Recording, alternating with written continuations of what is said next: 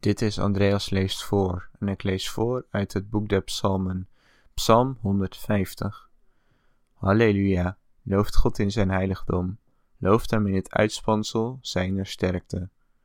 Looft hem vanwege zijn mogendheden, looft hem naar de menigvuldigheid zijner grootheid. Looft hem met geklank der bazuin, looft hem met de luid en met de harp. Looft hem met de trommel en fluit, looft hem met snarenspel en orgel. Looft hem met helklinkende cymbalen.